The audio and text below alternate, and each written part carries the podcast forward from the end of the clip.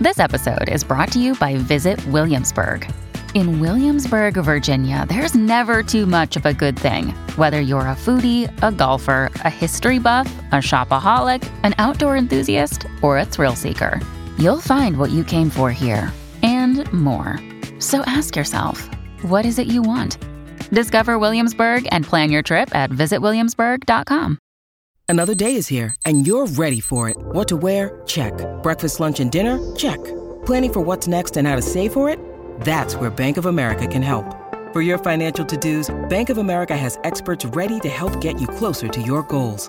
Get started at one of our local financial centers or 24-7 in our mobile banking app. Find a location near you at bankofamerica.com slash talk to us. What would you like the power to do? Mobile banking requires downloading the app and is only available for select devices. Message and data rates may apply. Bank of America and a member FDIC. The following podcast contains explicit language. Welcome to Mom and Dad Are Fighting, Slate's parenting podcast for Thursday, November 4th, the Out the Door or Bust edition. I'm Jamilah Lemieux, mom to Naima, who's eight, a writer and contributor to Slate's Care and Feeding Parenting column, and we live in Los Angeles, California. Naima is the headline, so we're just going to leave with that from now on. I'm Elizabeth Newcamp. I write the homeschool and family travel blog, Dutch Dutch Goose. I'm the mom to three littles Henry, who's nine, Oliver, who's seven, and Teddy, who's five. And we live in Colorado Springs, Colorado. I'm Zach Rosen. I am dad to Noah, who's four, and Ami, who's one. And I'm host of the Best Advice Show, a very short, three times a week podcast featuring your best advice. And I'm in Detroit. On today's show, we've got a question about a five year old who just can't get out the door in the morning. And then we're going to get into a conversation about a very controversial subject homework. Mm-hmm. Who gets to decide just how much homework a child should do? We're going to step into the homework can of worms and reveal just how bad a parent uh, I can make myself out to the people on the Facebook page. on Slate Plus, do you feel like you're parenting through the crisis of a lifetime? Robert recently published a series on parenting at the end of the world, and their take was surprisingly hopeful. So, Slate Plus listeners, you'll get a chance to hear how we're feeling about parenting in these troubled times. But first, we're going to kick off the show with triumphs and fails. Zach, do you have a triumph or a fail for us this week? Yes, I have a fail, which has been a perpetual fail for me my daughter's four, and as four year olds are, you know, they can be great and they can be. Uh, we say spirited at home, but like, come on, they're really fucking hard to parent sometimes. They won't listen. Uh, they won't put their shoes on. They won't get out the door. They won't eat their dinner. They won't stop crying, you know, et cetera, et cetera. And I have this thing where, like, whenever I raise my voice, which I try not to do much, but it, it happens sometimes um, in the face of, of Noah you know, being unruly, I, I, I, regret it right after. And I always say to myself, like, all right, you can't keep responding like this. Clearly, it's not helpful. It might be temporarily cathartic for you, but it's really not serving the situation or me or my family at all. And I'm like, I need to do better. I need to work on practicing patience. And I'm going to. And sure enough, like, you know, the next day, it's an it's another fail of my impatience. And I just think that like okay this is part of the cycle of of parenting a four year old you you got to get used to this. You got to take a breath. You have to be more empathetic. You have to step back and take a breath. And i just like so often cannot do that in the moment. And it's such a fail um, of just my self control and to to do it in front of my four year old is is awful. I mean i call them the fuck you fours because i all three mm. of mine like it was awful. After you have this interaction what do you do I mean, it's it's it's a micro moment. It doesn't last long. Sometimes I'm apologizing to Noah, my daughter. I'm trying to remind her that I love her and that you know my my outbursts are kind of modeling this idea that my love is conditional, which I don't want to do. So I think I'm mm-hmm. then kind of over overcompensating with my love, which I don't even know if that's a thing. Overcompensating. I'm just trying to be super loving. Because I I guess I feel like in these moments however you react, like, sure, we can work on that behavior, but some of that is like, ingrained, right? Like th- we've been conditioned or that's just how we saw other people respond and and then that became part of like just the outburst of that frustration because we see that same behavior in them, right? Like their outburst of frustration because there's something very like human about that. To mm-hmm. me it's like what is the recovery? Do you double down and mm-hmm. say like I absolutely was justified in doing this or are you saying like gosh, I was so frustrated that this is how it came out. I'm sorry because that was yeah. not what I was trying to convey was frustration because I think that is the only way kind of out of this cycle. Yeah. I mean, who knows? we'll see, right? My kids are still little, but one thing that's helped me throughout Naima's life, certainly, I, I, guess maybe around four or five is when I started asking myself this. If I'm re- legitimately upset about what she's done, or if I feel like I'm supposed to be because it's wrong, right? Like, you know, one of the first couple of times she got in trouble at school, I realized that I myself did not care about the thing that she did. Right. And so I personally found it funny, you know, and so like I could not communicate that to her, but I also noticed that my gut reaction was, oh, she's in big trouble. Oh, tonight's going to be. And I was preparing for this big performance. Yeah. And like, I'm like, I don't even feel this way about the infraction, right? I'm just gearing up for the show of parenting. And so I don't know. And sometimes with little things that she does, like not putting on the shoes or, you know what I mean, making a mess with toilet paper, where it's like, yes, it's really frustrating, but it's also like a 30 second cleanup, you know? Like, so just maybe checking in, like, before you have the big reaction and like, am I having a big reaction because I'm really tired and I'm really frustrated with every day I say shoes and mm-hmm. you say okay mm-hmm. and then the shoes are not on, you know, if there's like a real reason to be annoyed or if it's like is this just supposed to be annoying because it's bad kid behavior? Mm-hmm. And maybe that letting, you know, that beat giving you a second to just kind of blow off, you know, that steam that's building up. Yeah. No, I appreciate that. That makes sense. So we'll let you take it as like a half fail. Only half fail. Okay. what about you, Elizabeth? Um, I am gonna take a triumph. Halloween is kind of like fraughtful for us because the candy is a real problem. Um, I have like Henry with all his stuff really cannot. He can't handle the sugar. He really is not supposed to have the sugar. He also needs to be gluten free and all this other free stuff. So it's just like a really hard time. And last year we just totally bailed on it. We went camping. We just were like, forget it. We mm. stuffed a pinata full of stuff he could have, raisins and things, and we're like, woohoo! Um, let's just forget about it. But this year we're like in a place where we could go trick or treating. And so before we went out, we sort of said we're going out with our neighbors and some other friends, but we're we're not keeping the candy. And the two older ones were sort of like, okay the little one Teddy was like, "Hell no, I'm keeping all this candy," um, and we were just like, "We'll deal with that later." But then, of course, as we go out with this big group of people, not everyone has the same rules, right? So my kids are saying, "Well, we're only going to get to keep five pieces of candy," which is, I think, after like them saying, "Well, how many can we keep? How many can we keep?" Jeff was like, "Everybody can keep five you know, we have kids that are like, well, I'm going to keep this all and I'm going to eat it all. And just like those, how much candy can you get? And us trying mm-hmm. to like reinforce this, like all families have different rules kind of situation and teddy is just like i'm gonna hide this all. Like we just, so we were just like let's just focus on having fun trick-or-treating. So we get back to the house. The first thing we do we like dump out all the candy and sometimes we like sort it and graph it as like a fun activity. So we did that and then we let everybody choose five pieces. And Jeff gets out some little Halloween baggies and says, "Why don't we bag some of these to give to my cadets? Because we we normally just send it in to school with him or to you know his work, but um, this year they all have like a pen pal with one of the athletes." on campus and we have our French cadet. So we we got out some note cards and they're bagging the candy and writing little notes to people and we're stapling it to the bag. And all of a sudden, that became the activity. They were so excited to pick out mm-hmm. candy to give to people that before wow. we knew it, like the table that was full of candy was totally empty.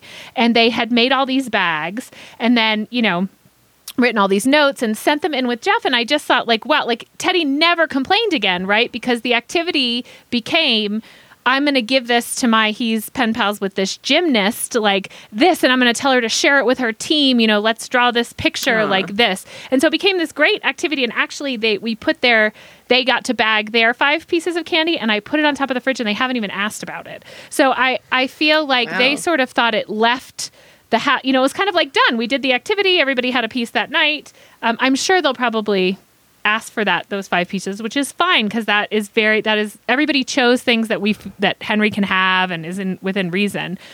But it just felt like this big win of this battle that I was ready to have because they got so involved with giving it away. And then, of course, all these cadets drew them little pictures to bring back um, to them. And so they're getting kind of like that feedback and thank you so much. And they wrote hysterical, funny notes. Henry has a diver as his pen pal, and his diver has a brother who is in Jeff's class. So he bags him for his diver, and then he bags him for his brother and said, so that you don't take your brother's candy. but of course, they're, they live in different dorms. But I just thought, this sweet boy thinks that all, br- you know, no matter how old you are, you're likely to have your, Your candy right stolen by your there. brother. yeah. So big win if there if there's um, if you're looking to That's get rid of huge. Candy and can turn it into some kind of fun game, uh, it worked well for us. Wow. Congrats. I was just gonna say we need to figure out someone to give this candy to because we have so much candy. It's ridiculous. Yeah. It's actually connected to my fail for myself and a triumph for Naima, but that is a very big triumph, Elizabeth, because defeating the Halloween candy monster at all is a win, especially when it was right there in their faces and they played with it, they manipulated it, and like that's some that's very big triumph, big big win. Um, okay, so on Halloween, Naima and I, we're not really trick or treat people per se. Her stepmom got her stuff to be Naomi Osaka. She was super cute. She won a little costume contest at dance on Saturday and on Sunday. One of my girlfriends who has a daughter about her age and I made plans that we would like get dinner or brunch. And then she's like, oh, maybe we could trick or treat. And I was like, cool. And I ran it by Naima. She was like, you know, I really would like to do dinner or brunch, but I don't really like trick or treating. And I was like, me neither. We have this in common. Mm-hmm. You know, it's like the last few years because of COVID have saved us and like we haven't been in a trick or treating position in a minute, but like just knocking on strangers' doors. I, I just was not excited about trying to trick or treat anywhere. You know, like we mm. live in an apartment building. I knew that there was no signs or like everyone in my building is mostly older, like no trick or treating to be had over here. The other building across the street has like a thousand. It's like a high rise. Mm. You know, it's yeah. like where will we even do this? Yeah. You know, like at these people's houses who like kind of don't always speak to me like no thank you i'm good. So cool like we're not doing this. And so um we go to dinner. My bestie came uh, which was a win. He's in town and he went to college with my homegirl and i. So you know he's delighting the kids. Everyone's having a really nice time. We're eating chicken. Everybody's great. My friend and her daughter are going to go trick-or-treating with some of her friends for the neighborhood afterwards from the neighborhood. We're in sherman oaks um, for people who know la and so she's like, maybe Naima could come with us. And I was like, maybe. We'll see how she's feeling. And Naima's kind of like, we'll see. And I know Naima's will sees are usually like, not with it. And I'm like, this is so great. We're on the same page. like, she has an out. Like, it's good. Her friend keeps asking, you know, for her to go trick or treating. And finally, she says, you know, I guess we can go for a little while. So I'm like, oh, fuck. No, we have to do it, you know? And like after dinner, Naima asked if she could ride with her friend and her mom to the trick or treating meetup spot. I'm like, cool. So we'll all meet up there. I get there a little bit sooner than they do. And I'm like, it is so dark. Like while I'm driving through this neighborhood, I'm like, there's no way. And I see people trick or treating, but there are no lights. It's just dark. These are very nice houses. There's kids and, and people giving out candy, but it is just creepy dark. I'm like, no way. Don't like it. Not with it. And it's cold. My feet are going to get cold. Don't want to do this. We're out. And so I'm like, boom, we're not doing this. And so I pull over, I see them, and like they've just met up with the group. I'm like, hey, Naima, we've got to go. Uh, and she's like, what? And I'm thinking she's not going to be into this either. So I'm kind of saving her. She's like, I was like, Naima, we got a little emergency. I'm so sorry. It's like a family thing. And she's like, what? No. And like, so she's fussing all the way back to the car. Now, mind you, I'd offered her in the restaurant. I jokingly said, does mommy have to go trick or treating with you? Because I could go get some groceries. Because I was thinking this would be a great opportunity for me to go to the grocery store while they trick or treat. Yeah. You know, and she's like, no, come. So I'm like, okay, she wants me to come. And so while we're walking back to the car, she's like, you don't have to come. and now I'm free. I'm like, what? She was like, well, you don't have to come. I could just go with them. And I was like, Are you sure? And she's like, Yeah, it's totally fine. I just really want to go. And I was like, Okay. And so the failure is that I was afraid to trick or treat in this darkness, sent my child out to do it. She totally rocked it. My friend texted me like during the trick or treating, like Naima's doing great. She's having fun. She skipped a few houses because she felt like she had gotten enough candy. She had so much candy. Like she skipped houses. She's like, I was getting a little tired, you know, but like she did great and she had fun and she made, you know, a new friend and it was awesome. And then you, what did you do when she was trick or treating? I went to the grocery store and I even bought a bag of candy because I thought, oh, they might not get that much. It's kind of, you know, I don't know if people really, trick or treating is so weird now. Are people really doing this? And she showed up and she had like an empty takeout bag from the restaurant where we eat. And this bag is like, yeah, well, all premium candies. I've gained five pounds. I thought she was going to come back with like six pieces of candy. No, we need to send you some bags to send to the cadets. Yeah. Because there is so much. It's ridiculous. I love it. So, Halloween 2021, we made it out. We made it out. We did it. When you need mealtime inspiration, it's worth shopping Kroger, where you'll find over 30,000 mouthwatering choices that excite your inner foodie. And no matter what tasty choice you make, you'll enjoy our everyday low prices, plus extra ways to save, like digital coupons worth over $600 each week. You can also save up to $1 off per gallon at the pump with fuel points. More savings and more inspiring flavors make shopping Kroger worth it every time. Kroger, fresh for everyone. Fuel restrictions apply. With the Lucky Land slots, you can get lucky just about anywhere. This is your captain speaking. Uh, we've got clear runway and the weather's fine, but we're just going to circle up here a while and uh, get lucky. No, no, nothing like that. It's just these cash prizes add up quick. So I suggest you sit back, keep your tray table upright, and start getting lucky. Play for free at LuckyLandSlots.com. Are you feeling lucky? No purchase necessary. Void where prohibited by law. 18 plus terms and conditions apply. See website for details. Okay, so let's get into our first listener question, which is being read as always by the extraordinary Shasha Leonard. Dear Mom and Dad, this might be a mythical ask, but does anyone have tips on motivating a just turned five year old out the door on school days? My little guy is an absolute cranky pants in the morning, and it can get so darn hard to get him out the door.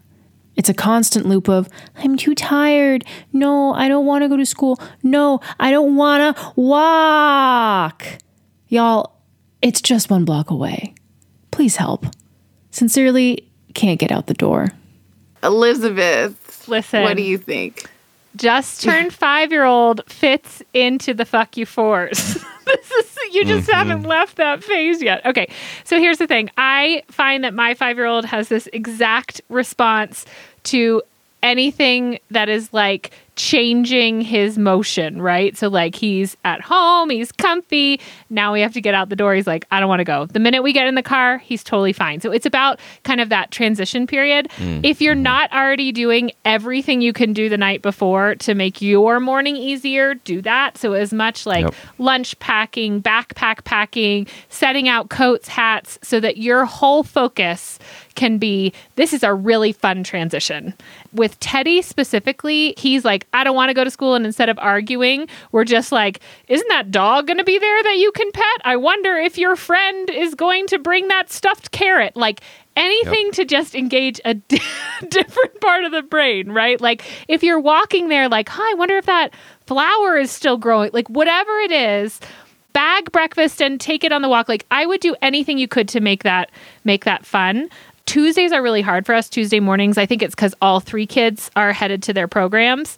And so on those mornings, I literally, Teddy and I choose his clothes the night before so that as soon as I go in and get him up, I'm literally like dressing him. Like every other day, he gets up, I give him time to get dressed. On Tuesdays, I go in there, I get him out of bed, we do a big cuddle, and then I just start getting him dressed because for some reason it's just hard. And so if I can control that part of the schedule, I get up a little bit earlier on Tuesdays. I have like ask Jeff specifically, hey, on Tuesdays, I really need your help with these tasks that other days are not a big deal. You know, like if you can have breakfast on the table when I get Teddy down there.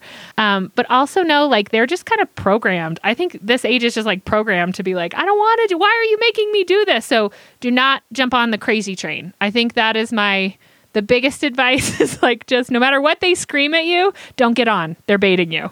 Yes. Um, no, I totally feel you. I mean, I have a lot of questions. I agree with what you were just saying, Elizabeth. I'm wondering once they get to school, are they okay? Because that that opens up a whole nother discussion. If if they are fearing something at school, then that's something that um, you know you can try to figure out. And if it's just about this initial transition, then yes, dangle whatever shiny thing you have emotionally, physically um, in front of them to get them out the door. Um, if it is like once they get to school and they also can't stand it, that that's a tough thing. And I'm wondering like if you if that does happen to be the case, obviously we don't know um, because you didn't state it in the email, but like talk to their teacher, ask your kid lots of questions about why they're so apprehensive. Is someone being mean to them? Um, are they having a hard time making friends?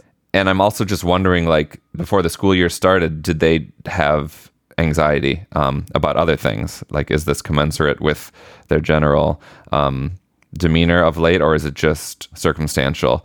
Um, and yeah, just like keep the vi- keep the vibe really relaxed and really fun in the morning.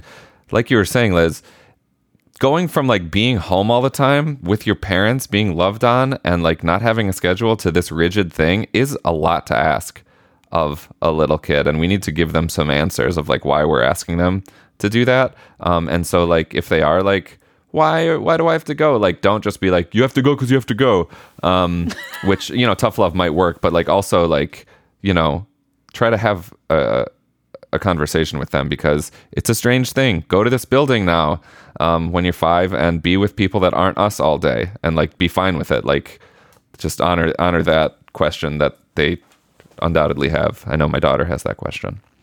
It sounds like it certainly could be separation anxiety. Um, which I'm an expert on because I experienced it as a preschooler mm. and have watched it play out um, with my own little one. Mm-hmm. Uh, I, I, joke when I say I'm an expert, of course. I feel like I have to be very clear about that these days. But, um, you know, I mean, it was something that I dealt with from preschool, and my mother had a touch of it too. We had a school psychiatrist um, that talked to like every child. It was kind of one of those like hippy dippy preschools, but it was really great that everyone um, had that opportunity to have somebody kind of checking in on their feelings in that way. Mm-hmm. And letter writer, like uh, Zach said, you didn't mention what happens like once your little one gets adjusted to school, but like I cried every day for like the two years that I was in daycare you know, like every single morning I cried every morning and it continued through kindergarten too. Um, it was about leaving my mother. It had, you know, uh, it, it wasn't about what I was going to do next. And so is there something that your child is reacting to in terms of leaving you all? You know, um, I think is worth, in addition to everything else that's already been said, um, really investigating. And if that is the case, what are the things that you can do to provide reassurance? You know, that reminder that I pick you up every mm-hmm. we come home every day. You know, there's never been a day where that hasn't happened. And, you know, dangling some things for after school, you know, maybe creating special rituals for what happens at the end of the day. So, the same way you might have, you know, the special breakfast in the bag that you can walk to, you know, school eating that becomes a treat or something like a muffin that becomes becomes a daily ritual. Um, but I would not rule out the possibility that this is deeper than, you know, I just don't want to do this. I'm obstinate I'm five, but that they could really be struggling with um, being away from you all or just the moment of having to say goodbye.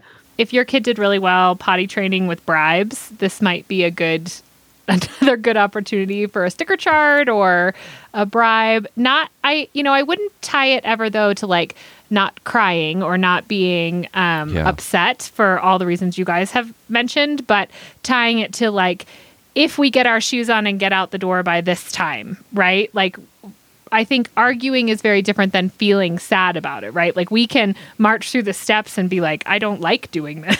you know, but again, explaining the reasons why you're doing it. But if you think there's some kind of separation anxiety going on, there are all kinds of things you can do for those as part of your morning routine. Mm. Uh, Jamilah talked about having these special rituals, reminding them that you're going to pick them up, you know, coming up with some kind of bracelet or something else that you both wear that reminds you that you're together. So having that be part of that out the door um, routine or something you do on the walk on the way there. I would implement all of that and then kind of wean off of it as getting out the door because this is like this is kind of a life skill. A lot of times we have to go out of the door and do things that we don't necessarily want to do. Good luck. yeah, best of luck. five year olds are five year olds are slightly better than four year olds. and what do you? It, it only gets easier. Yeah, when do the fuck you fours end? Like at age eight, Liz? yeah. I think the fours are sort of like sometime in their fives, they just kind of mellow out a little. They're like, oh, okay, I'm starting to understand how this works, and that me being yeah, a total okay. a hole about everything doesn't always get me what I want. okay. We wish you all the best, and at least the walk is only one block. Okay, like that could be so much worse. You can fireman carry for a block. just over the shoulder. Right. At that point, just throw them over your shoulder. Do what you got to do. You can do anything for a block, essentially.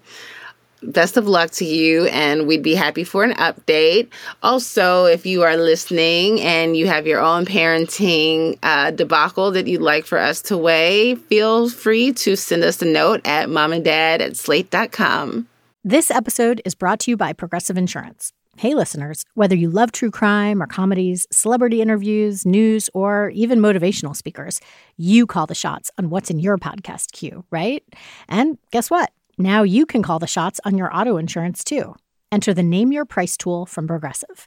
The Name Your Price tool puts you in charge of your auto insurance by working just the way it sounds. You tell Progressive how much you want to pay for car insurance. Then they'll show you a variety of coverages that fit within your budget giving you options. Now, that's something you'll want to press play on. It's easy to start a quote, and you'll be able to choose the best option for you fast. It's just one of the many ways you can save with Progressive Insurance. Quote today at progressive.com to try the Name Your Price tool for yourself and join over 28 million drivers who trust Progressive. Progressive Casualty Insurance Company and Affiliates. Price and coverage match limited by state law. So, a few weeks ago, I talked about the homework struggles that Naima and I are having, and a lot of you all wrote in. First, thank you so much for your feedback. We love it every time. We're going to share a couple of the letters with you. Take it away, Shasha. Dear Mom and Dad, I would like to weigh in on the homework debate. As a teacher, I take offense to the statement that most teachers don't like homework. Not true. As a Spanish teacher in a high school setting, homework is extremely important. Language learning is like playing a sport or an instrument.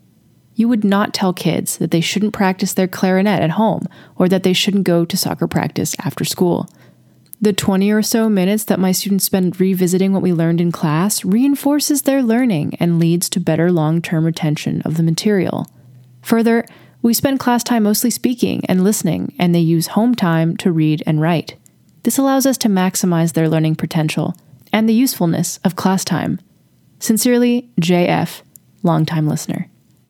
Dear Mom and Dad, in response to a recent episode in which Jamilah expressed the struggles with homework that she and her daughter regularly experience, I want to share what has worked for our family.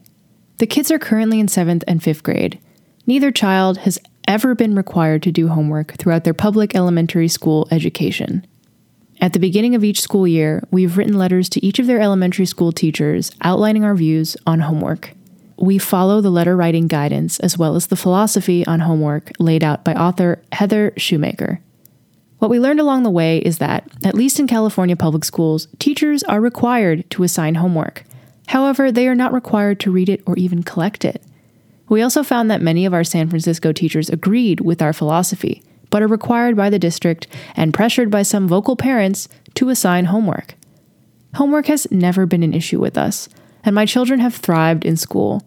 They have always been responsible about taking care of class assignments that needed to be done and extra outside projects on their own, without me having to hover or check in. My older child is now in middle school and is rocking straight A's and doing her homework 100% independently. My younger child is in fifth grade and is thriving. I highly recommend this no approach to homework in elementary school. We wanted to talk about it again because it means a lot to you all as well. So, Zach, um, talk to us about the history of homework because I have to admit I am uh, quite ignorant to that. Whose fault is this? Okay. Well, I wanted just to, to put a button on that just for one quick second because the reader mentions or the listener mentions Heather Shumaker, who I hadn't heard of before, and Heather Shumaker's philosophy around homework. So I thought it might be helpful just to um, talk about that for a second. I went to her website, um, and basically, this is what I found. She writes, for seven hours, they've had to focus on the academic sides of their brains, with grown ups telling them what to do. When school is out, it should be out. Kids need time to get other needs met.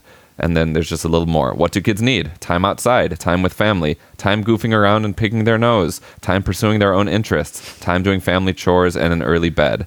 There you have it play, family, time, and sleep. So I think that kind of sums up um, that philosophy that, that the listeners are referring to. Um, but to your question, Jamilah, who can we blame for homework? I think we can blame Horace Mann, uh, the education reformer from the 18th century. And basically, Horace Mann learned about Germany's people's schools, who were, and they were starting to um, give kids homework, and he brought that back to the United States and basically introduced homework um, in the 1800s. But then, as early as the the beginning of the 1900s, um, just a few days, just a few decades after Horace Mann brought homework to the United States, homework was banned in California. It was banned in California from 1901 to 1917. Um, and the ban affected students younger than 15 years old. So for 16 years, Oh, um, at least California, yeah.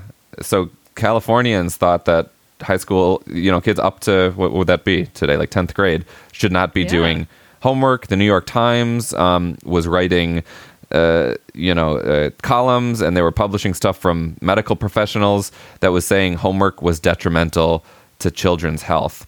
After World War II, the United States and Russia, you know, had this rivalry, and the U.S. was like, we better start competing academically with these hardworking Russians. So then they um, got really serious about homework, and uh, you know, rigorous rigorous assignments for all ages was like considered kind of best practice, especially in math and science.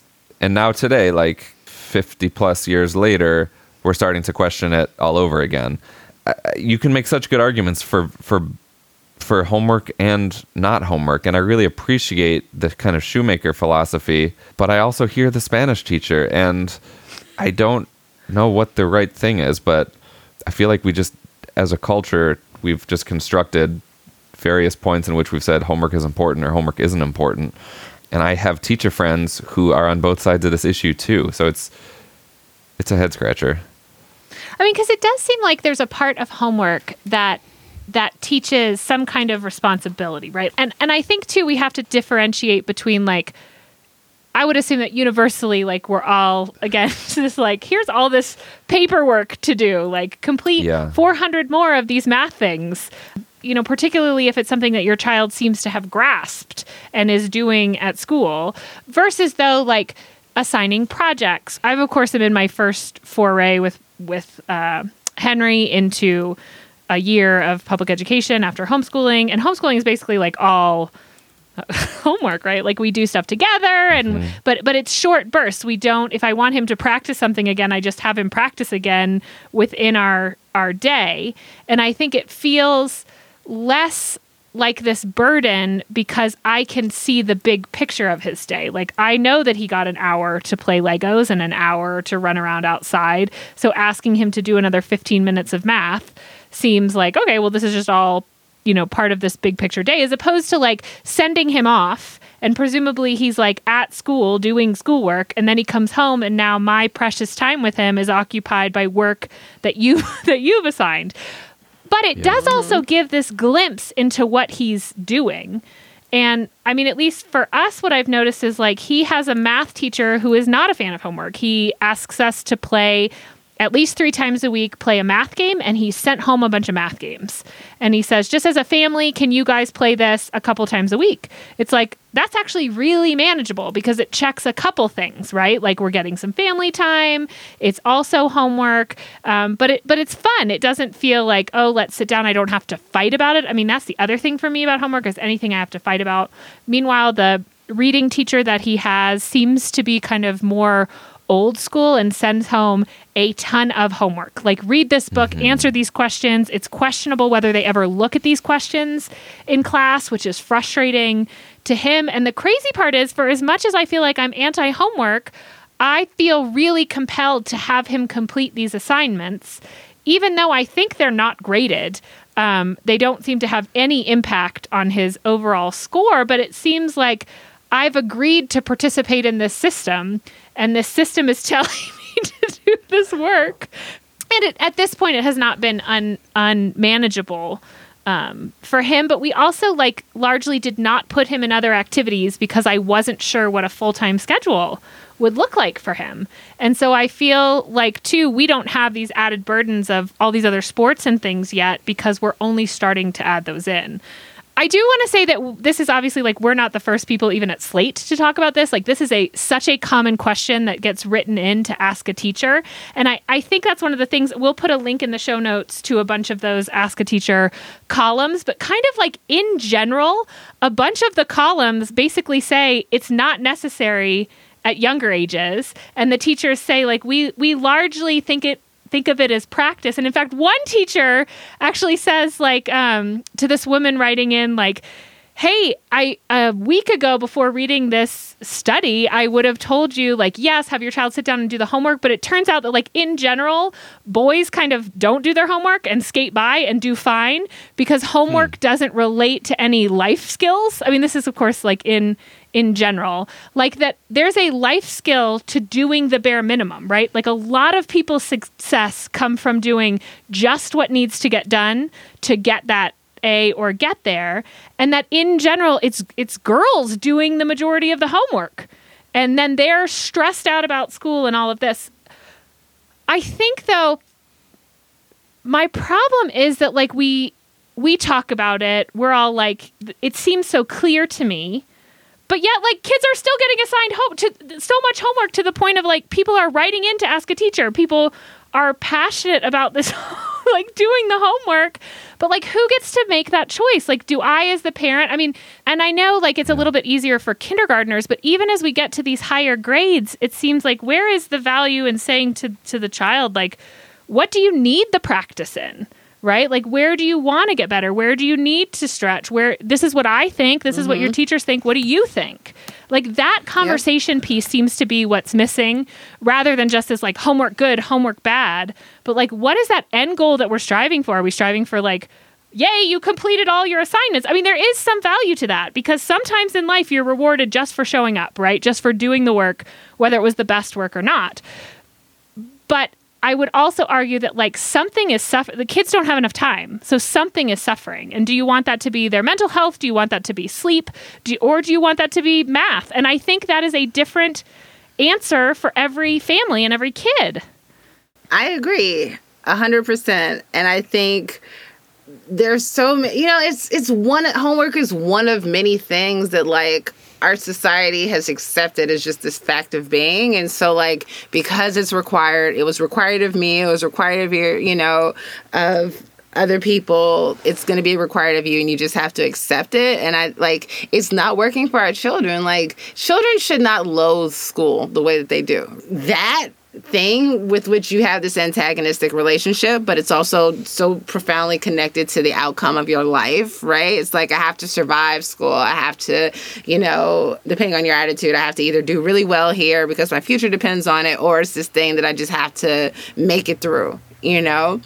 But either way like there's just so much pressure around it. And like i think bringing that home only makes the relationship between kids and school worse where home is where you need to be able to decompress to kind of recover from what's happening in school react to it you know um and again, there's a big difference between, you know, having extended readings and the opportunity to really kind of sit with the information that you're being presented as opposed to, you know, a lot of recitation and regurgitation for five classes in addition to whatever extracurricular activities you may have and what kind of responsibilities you have around the house or at a job. It's just it's it's setting kids up to not have it done and have it done well. It's teaching them like Elizabeth said to get it like, you know, there are people who, and, and particularly it works out really well for guys, some guys, you know, like cheating their way through this. Like yeah. the easiest way to get through this,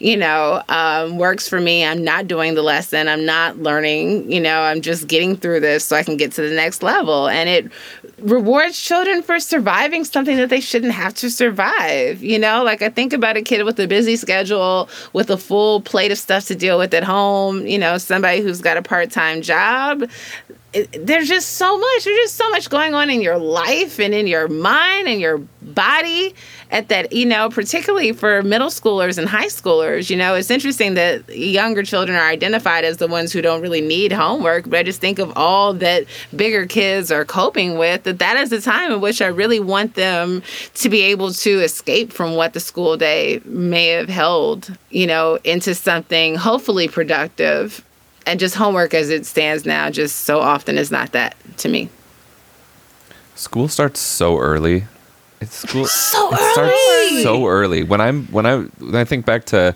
the end of my high school day i am so tired yeah. and it's just like man and then you're, you're in sports right. till late then or, you're in or clubs or, or or you have a job because you know your family needs you to help out there and it's yes, like yes it seems impossible to ask the teachers to coordinate with each other because that's that, that's just not realistic. But like, yeah, if there were if there was a way to to to do it to where like if you have a lot of homework in one subject, you know, you shouldn't get it in another.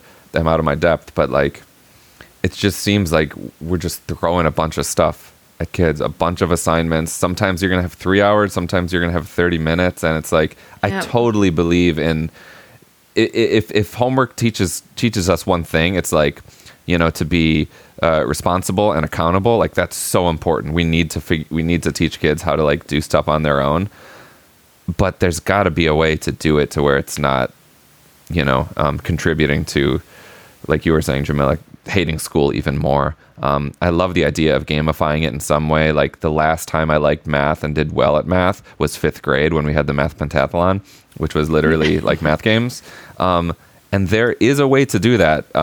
Probably deep into our kids' school careers. So again, that's we're putting so much on teachers who are already so overworked, but like there's got to be some kind of homework revolution, and I'm sure there is one in, in a lot of schools.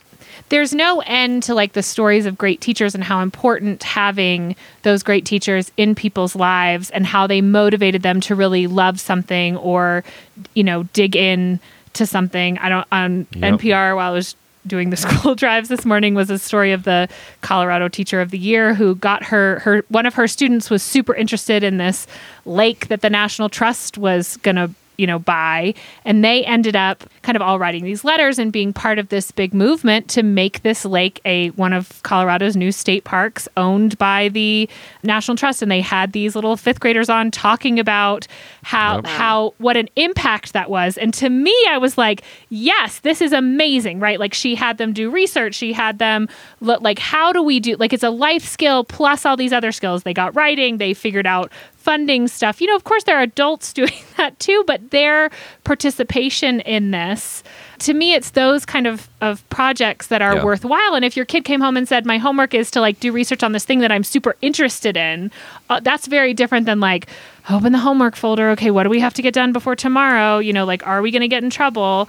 It just seems like especially with the the internet and the availability of information that what we really have to convey to kids is a love of learning and then how to go learn, right? Because you don't necessarily know, no matter what I learn in grade school now, I do not know what I will want to do or what I'm going to do and what I'm going to need to know to do that thing I want to do. Like, I have to be able to go out and find that information and, and know that. And, I, and there are so many teachers doing that. It seems like they are. Yes hurt by this system that says like we have to learn all these things or we have to do you know do all these things. I'm also always struck by like our teachers are so well educated in this country, right? Like they're going to these programs and learning the most recent research and studies on how we should be teaching things and doing this. And then we get them into the school system and we don't let them do any of that. Mm-hmm. And, and, that bothers me. And I have zero solution to that. Um, but I just feel like the homeschooling moms I know that are teachers left because they want to do it the way they were taught. You know, I learned about this this way that I teach reading now, and I love it. But I'm not allowed to teach like that in the school, right? Because it yeah. it doesn't produce readers until much older, and that would be unacceptable. Like those sort of of of problems, and and then it feels like how do we get everyone access? To this, because that's the other thing. I mean, one of the teachers' answers in in this um, Ask a Teacher column you know, Jamilah said something similar to what you said is like, I realized that there was a certain, like, subset of the class that was already doing this, that was saying, well, you don't have to do this work or you don't have to do that. Mm-hmm. It seems like if homework is not required, and and you can opt out of it that should be like front and center on your t- the thing yeah. that comes home and you should be telling your kids you know your yep. students your parents are allowed to opt out of this right because mm-hmm. there's a i i mean i had no idea until this letter writer said that that was even an option now whether i would do that or not i don't know because you know would i write a, a letter but i I think there are a lot of people who don't know and don't have the time yeah. or capacity in their lives to figure that out, right? There every day is a struggle to get everybody out the door where they need to be. So yep. worrying about your kids' homework is not something you can do. So if if it is truly not required, you please like make that known. That's all I can say. Yeah. Well, if we can agree on anything, it's that homework needs a rebrand. yes a reimagination, uh, a, a, rebirth, um, or perhaps a death. Thank you, everyone who wrote in and shared your thoughts on homework. It's a debate that didn't start with us and won't end with us. Um, and we really appreciate hearing from you all on the matter. We appreciate hearing from you all in general. So if you ever have something that you want to share with us, please uh, send us a note, mom and dad at slate.com. Before we get out of here, we're going to do some recommendations. Elizabeth, what are you recommending this week? I'm on brand. I'm recommending a fun math card game. um, I'm, my brain was just in that place when I was when I was prepping for the episode. It's called um, Boom Goes the Dynamite, and it's sort of a memory card game meets um, like matching with math. Uh, it's really fun. You're you lay out the cards kind of memory style, flip over two cards and see if you can make them work with some of your math cards. So, for example, if you flipped over a 10 and a 7, you could use your minus 3 to make a match. The package says it's 7 plus, and um, my two older kids easily played it. We also, though, like really slowed it down, and the little one could play. So, as long as we weren't trying to go too fast and kind of helping him out, we also had to remove their division and multiplication cards, which are obviously not available to the five year old. When the kids ask to play it, you know it's like a good option. So I, I would just recommend it. It's called Boom Goes the Dynamite. Jeff and I played around, just the two of us, last night after after uh, the kids went to sleep. So it's actually quite fun. Nice, nice, nice, Elizabeth. Zach, what are you recommending this week? So I'm on a constant mission to to wean my daughter off of kids music and get onto the good stuff and I found a decent gateway drug in the form of the artist Casper Baby Pants, who my friend John recommended to me. It's uh, this guy Chris Ballew, who used to be the frontman of the. Do you remember the group Presidents of the United States of America? Yes, I do. I actually do. Yeah, they were. You know, they sang. Um, Millions of peaches, peaches, peaches for me. Yep. Peaches for free. Yeah, exactly. So he he's been putting out kids music for ten years, and it's really good. It's like really sweet melodies. It's folky, um, but it's not like you know agonizing to where like CoComelon or like I like some Rafi, but others it's like enough already. So Caspar Babypants, um, and then like next, you know, maybe we'll get to the Beatles by the time she's five. We'll see. Well, this leads perfectly into my recommendation of Wu Tang, an American saga, which is now my eight year old daughter's favorite show because she's now obsessed with the Wu Tang yes. Clan. It came out in September, so if you're already a fan of the show, you've probably watched all 10 episodes by now. But if you are late to the party, or if you were considering giving it a watch, it's such a good show. I'm currently halfway through season two. I binged season one with Naima, who is completely obsessed with the Wu Tang Clan now. This is our new new edition. We'll unpack that in the future. But she's the same age I was when I got hooked on Wu Tang, so I guess it was bound to happen. But it's just a really well written, well acted, uh, very creatively told story of how the very famous rap group came together in Staten Island, and it's set against the backdrop of the height of the crack era and old New York, and it's just really interesting. Um, it's a, it's a good show. Yeah, I've been I've been wanting to watch it. It's it's really good. It's really good. I watched the first few episodes last season and just like didn't keep up with it because I'm just a bad TV watcher. Yeah. And like one of my homeboys, uh, her godfather was over here and she caught a few minutes of it and she was like hooked. And I was like, okay, well, let's start for episode one and let's just see. And I'm like, you know, there are worse things an eight year old could watch. We've we've uh, censored a few parts, but it's really not that bad. Nice. That is our show. Before you go, if you haven't already, subscribe wherever you listen to podcasts. Subscribe there. We're there. You'll find us. It'll make it easier to find us, and we will appreciate it. And one last time, if you have a question for us, send us an email at momanddad@slate.com or post it to the Slate Parenting Facebook group, which you can find by searching for Slate Parenting. Also, don't forget about Slate's other great parenting content like Care and Feeding and Ask a Teacher. We'll put links in the show notes if you want to check them out, or you could just sign up for the Slate Parenting newsletter and have all this wonderful content delivered directly to your inbox each week.